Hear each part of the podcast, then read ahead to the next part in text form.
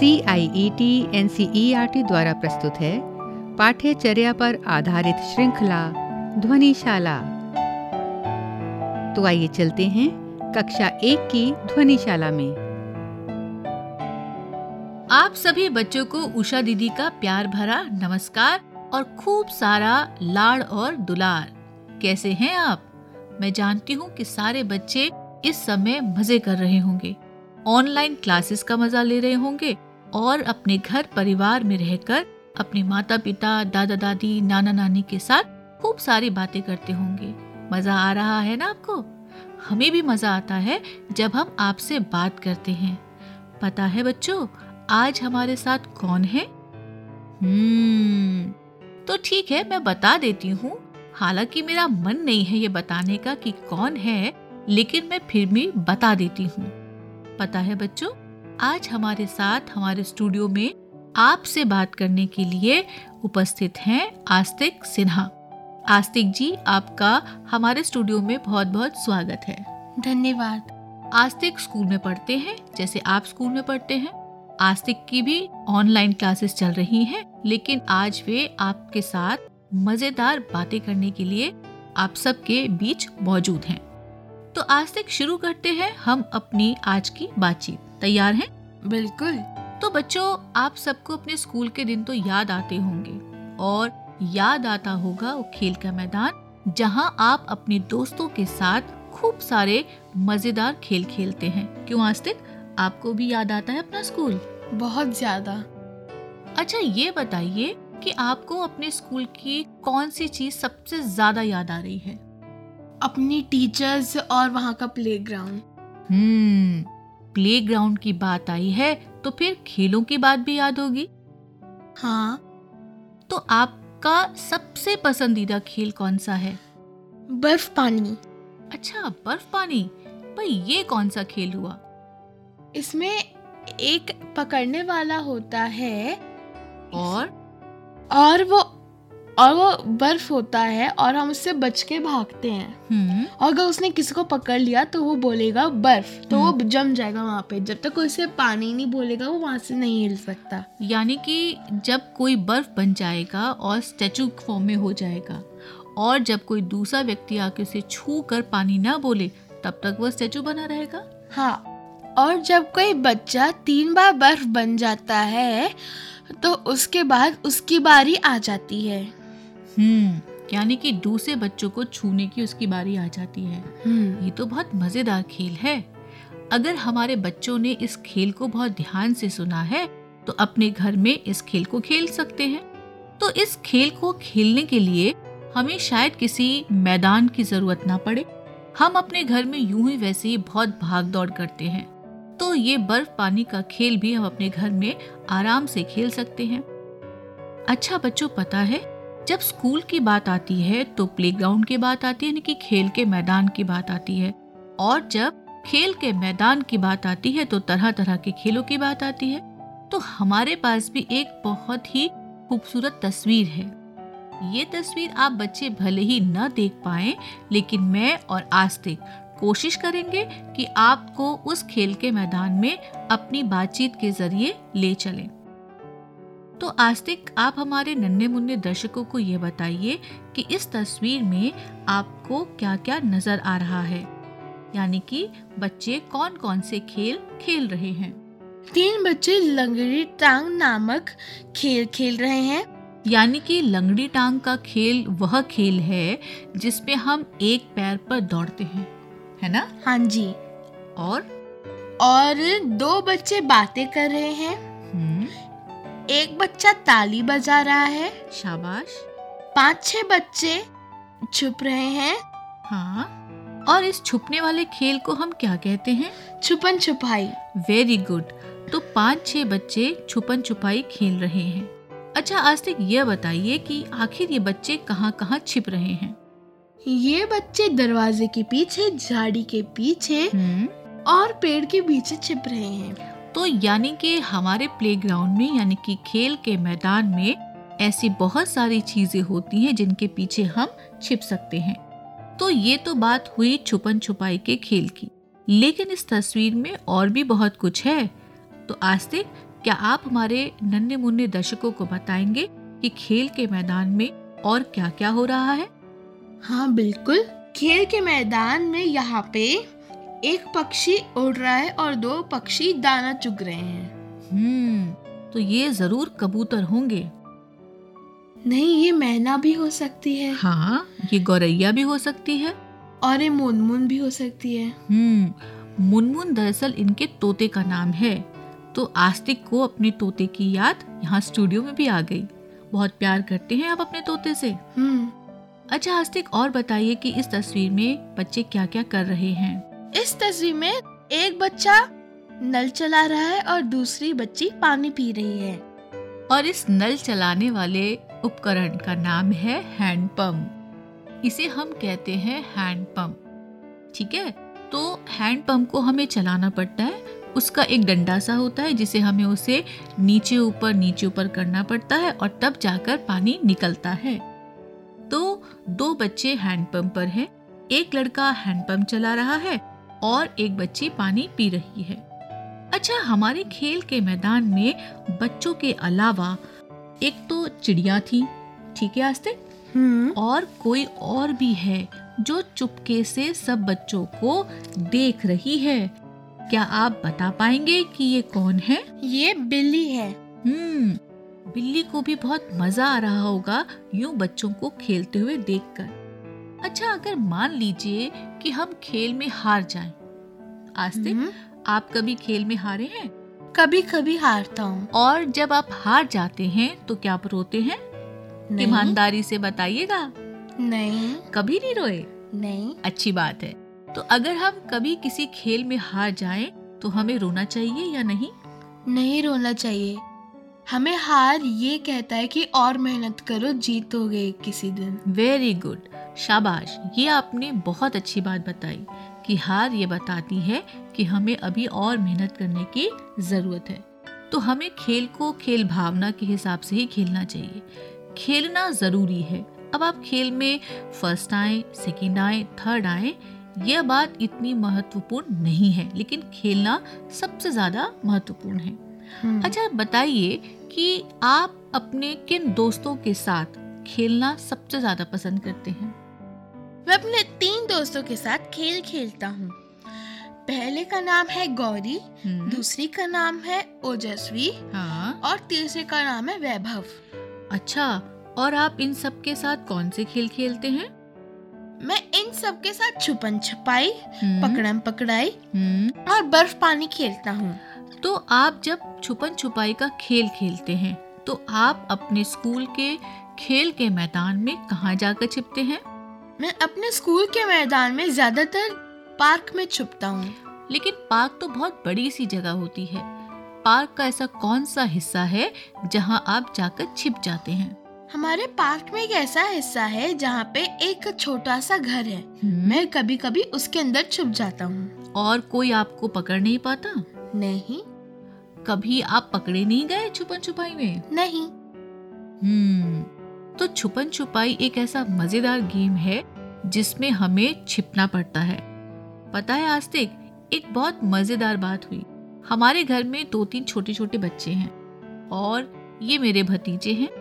तो जो दो भतीजे हैं ये एक दिन मेरे साथ छुपन छुपाई का खेल खेल रहे थे। तो जो सबसे छोटा वाला विशाल है मुश्किल से चार साल के हैं। और उन्होंने कहा, हमें कि बुआ, मैं आपको बताऊँगा कि आपको कहाँ छिपना है। आप दोनों इधर आइए और यहाँ छिप जाइए। मुझे तो हँसी आई विशाल की बात पर कि इन्हें पकड़ना है और यही जगह बता रहे हैं कि हमें कहाँ छिपना है।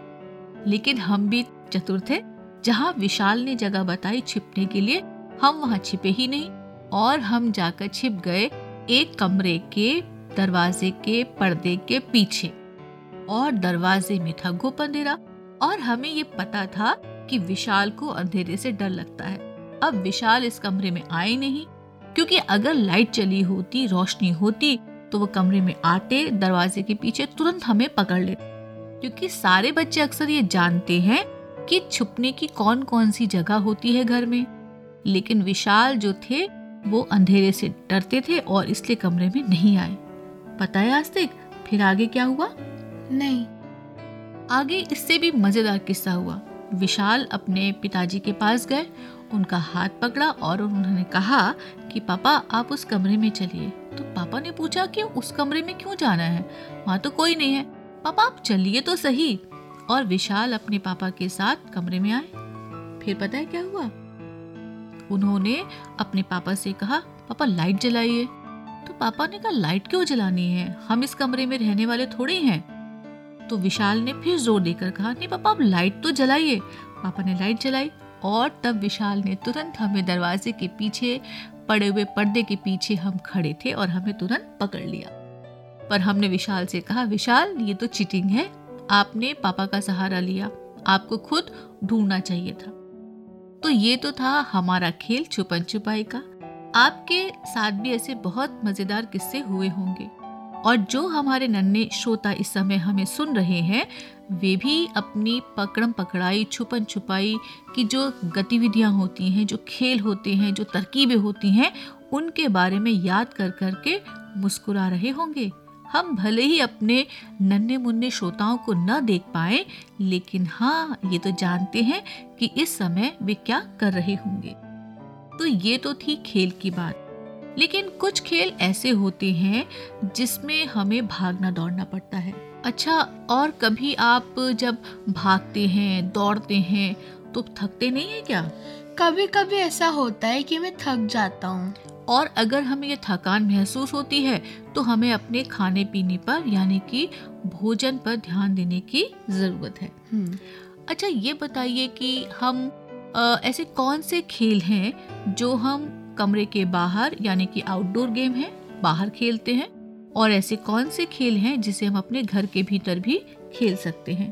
तो मैं पूछूँगी और आज हमारे साथ हमारे जो अतिथि आए हैं आस्तिक जी वे बताएँगे। तैयार है आस्तिक? बिल्कुल।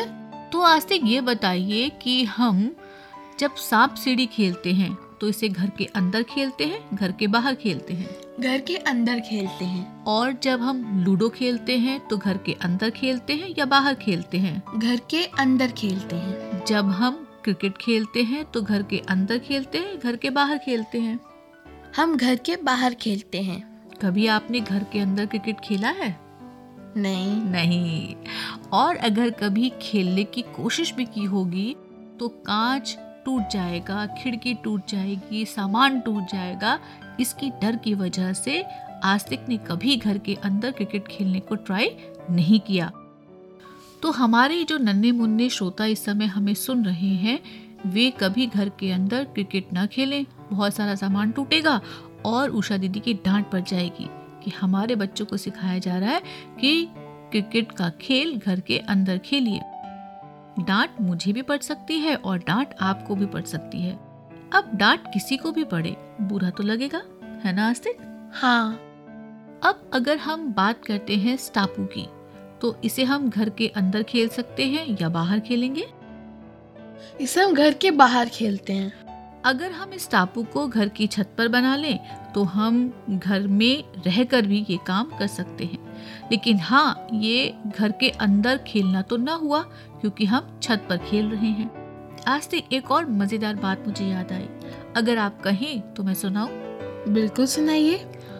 तो हुआ यूँ कि बहुत समय पहले की बात है। तो एक बार मैं और भाव्या खेल रहे थे। भाव्या पाँच साल की बच्ची है और बेहद पतली दुबली है। तो एक दिन मैं और भाव्या खेल रहे थे और इतने में नित्या भी आ गई। तो नित्या ने कहा कि हम भी खेलेंगे। हमने कहा हम तो छुपन छुपाई खेल रहे हैं। तो नित्या ने कहा कि हम भी छुपन छुपाई खेलेंगे। इतने में आर्यवीर भी आ गए, आरना भी आ गई और रोहित भी आ गए। तो हमने कहा, ठीक है तो हम शुरू से शुरू करते हैं। तो हम पाँच छह बच्चे सब मिलकर छुपन छुपाई का खेल खेल रहे थे।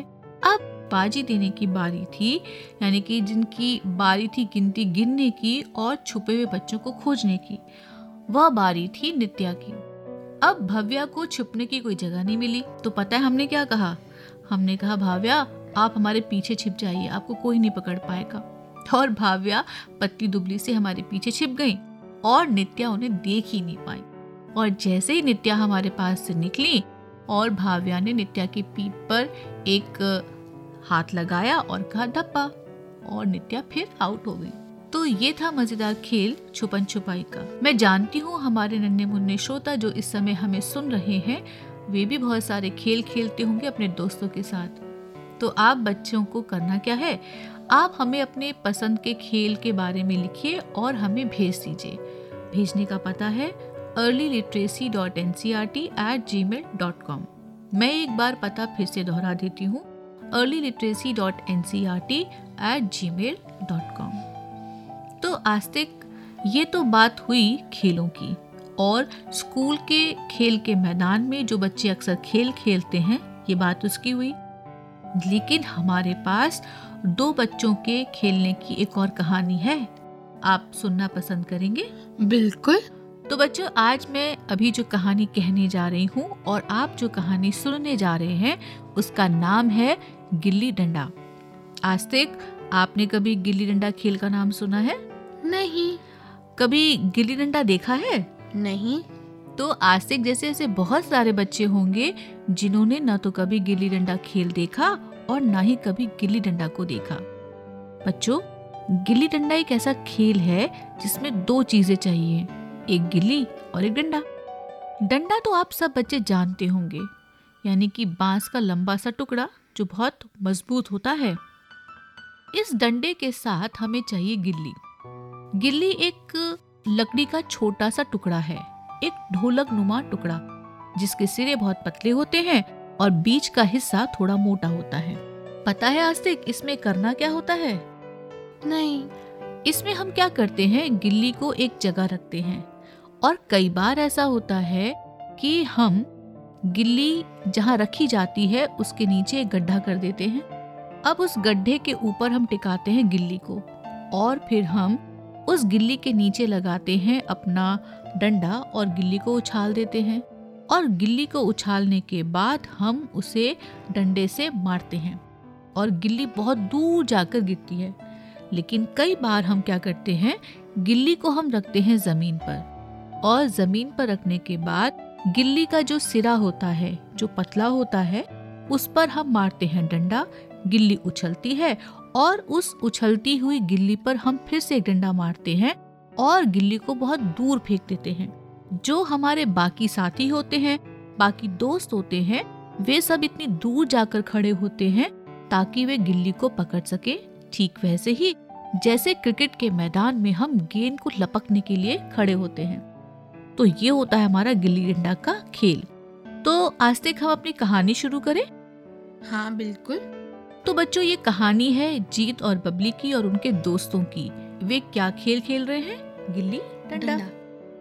एक दिन सब गिल्ली डंडा खेल रहे थे। जीत ने गिल्ली को उछाला। पता है उसके बाद क्या हुआ? नहीं। उसके बाद सब लोग उसे पकड़ने दौड़े। गिल्ली तालाब के पार चली गई। गिल्ली बबली के पास जा गिरी। बबली ने गिल्ली उठाई। बबली उसे तालाब के पार फेंकने लगी। तो आज तक ये बताइए कि बबली ने गिल्ली को तालाब के पार क्यों फेंका? बबली ने ऐसा इसीलिए करा जिससे कि वो गिल्ली उनके पास पहुँच जाए। लेकिन पता है क्या हुआ आस्तिक गिल्ली तालाब में ही गिर गई। गिल्ली तालाब में गिर गई अब उस गिल्ली को कौन उठाए? सब गिल्ली को लेकर बहुत परेशान हो गए। बबली को तैरना आता था तो बबली कहाँ गई होगी? तालाब में। शाबाश। वह तालाब में कूदी और गिल्ली ले आई। सब खुशी से चिल्लाने लगे। तो सब खुशी से क्यों चिल्ला रहे थे? क्योंकि बबली ने उनके लिए तालाब में छलांग मार के गिल्ली उठा ली। शाबाश। बिल्कुल सही बताया। बबली सबके साथ गिल्ली डंडा खेलने लगी। बबली को गिल्ली डंडा खेलना आता है। बबली ने ज़ोर से डंडा घुमाया और फिर क्या हुआ? गिल्ली फिर तालाब के पार चली गई। तो अब इसके बाद क्या हुआ होगा? इसके बाद कोई गया बबली फिर से तैर कर गई होगी गिल्ली हाँ। क्योंकि बबली को ही तालाब में तैरना आता था। तो बबली ने जैसे ही देखा कि गिल्ली वापस तालाब में चली गई है तो उसने कहा ओह अब मुझे वापस तालाब में कूदना होगा। गिल्ली निकालनी होगी ताकि हम सब बच्चे मिलजुल कर गिल्ली डंडा खेल सकें। तो अब आज तक ये बताइए कि अब आप गिल्ली डंडा का खेल खेल लेंगे? हाँ बिल्कुल। और क्या आप गिल्ली बना भी लेंगे? कोशिश करूँगा। गिल्ली को छीलना पड़ता है यानी लकड़ी के एक टुकड़े को हमें छीलना पड़ता है और उसे ढोलक की शक्ल देनी होती है यानी उसके सिरे पतले होंगे और बीच का हिस्सा मोटा होगा। तो आप गिल्ली बना सकते हैं डंडा आपके पास होगा और आप यह गिल्ली डंडा का खेल घर में तो बिल्कुल भी मत खेलना। बहुत डांट पड़ेगी। आपने ज़ोर से डंडा घुमाया और गिल्ली गई बर्तनों के अंदर और फिर जो बर्तन एक एक करके गिरेंगे, उसके बाद आपकी अम्मा आप पे इतना चिल्लाएँगी कि ये क्या किया है? सारे बर्तन गिर गए। लाओ, मैं तुम्हारी खबर लूँ। तो फिर आप आगे आगे और आपकी अम्मा आपके पीछे पीछे दौड़ती चली आएँगी। ये सीन देखकर तो मुझे बहुत मज़ा आने लगा है अभी से, कि क्या नज़ारा होगा कि बच्चा आगे आगे और उनकी माँ पीछे पीछे दौड़ी चली जा रही है। तो बच्चों गिल्ली डंडा हमेशा घर के बाहर खेलिएगा और ऐसी सुरक्षित जगह पर खेलिएगा ताकि अगर गिल्ली किसी जगह पर गिरे तो किसी को चोट ना लगे। ठीक है? और गिल्ली डंडा कहाँ नहीं खेलना? तालाब के पास नहीं खेलना। क्योंकि अगर गलती से भी गिल्ली तालाब के अंदर चली गई तो वहाँ आपकी गिल्ली निकालने के लिए बबली तो होगी नहीं। तो अब आपको खोजना पड़ेगा एक ऐसे बच्चे को जिसे तैरना आता है। और अगर किसी बच्चे को तैरना नहीं आता तो फिर आपकी गिल्ली तो गुड़ुप करके तालाब के अंदर ही रहेगी, है ना? तो ये थी हमारी कहानी जो बहुत मज़ेदार थी, जिसका नाम था गिल्ली डंडा। अच्छा आज से ये बताइए कि अगर बबली को तैरना नहीं आता तो क्या होता? अगर बबली को तैरना नहीं आता तो फिर गिल्ली पानी के अंदर डूब जाती। और क्या बच्चे गिल्ली डंडा खेल पाते? नहीं। हम्म अगर बबली को तैरना नहीं आता तो गिल्ली तालाब के अंदर ही रहती और बच्चे नहीं खेल पाते। अगर आस्तिक मैं ये कहूँ कि तालाब के अंदर गिल्ली चली तो गई और बाहर नहीं आई लेकिन तब भी बच्चे गिल्ली डंडा खेल सकते हैं। भले ही थोड़ी देर बाद खेलें लेकिन वे गिल्ली डंडा खेल सकते हैं। ये कैसे होगा? बहुत आसान है। वो किसी मोटी लकड़ी का टुकड़ा उठाकर उससे गिल्ली की आकार में छील देंगे। हम्म बहुत चतुर हैं आस्तिक। मैं भी यही सोच रही थी। कि हम एक और लकड़ी का टुकड़ा उठाएँगे, उसे छीलेंगे, ढोलक की आकृति जैसा बना देंगे और फिर हमारी एक नई गिल्ली तैयार हो जाएगी। आस्तिक, बहुत चतुर हैं आप। तो हमारी कहानी आपको कैसी लगी? और अगर आप बच्चों के पास भी अपने खेलों को लेकर कोई मज़ेदार किस्से हो तो हमें ज़रूर लिखिएगा। एक बात और और वो ये बात है कि जब आप अपने खेल के बारे में लिखें तो उसकी तस्वीर बनाना न भूलें। ताकि हम भी तो देखें कि आपका खेल का मैदान कैसा है या आप कहाँ खेलते हैं। इस बहाने हम आपकी जगह को देख भी लेंगे। है ना आस्तिक? हाँ। तो आपको आज की बातचीत में मज़ा आया? बिल्कुल। और हमें मालूम है कि आस्तिक के साथ साथ हमारे जो नन्हे मुन्ने श्रोता इस समय हमें सुन रहे हैं उन्हें भी बहुत मज़ा आया होगा।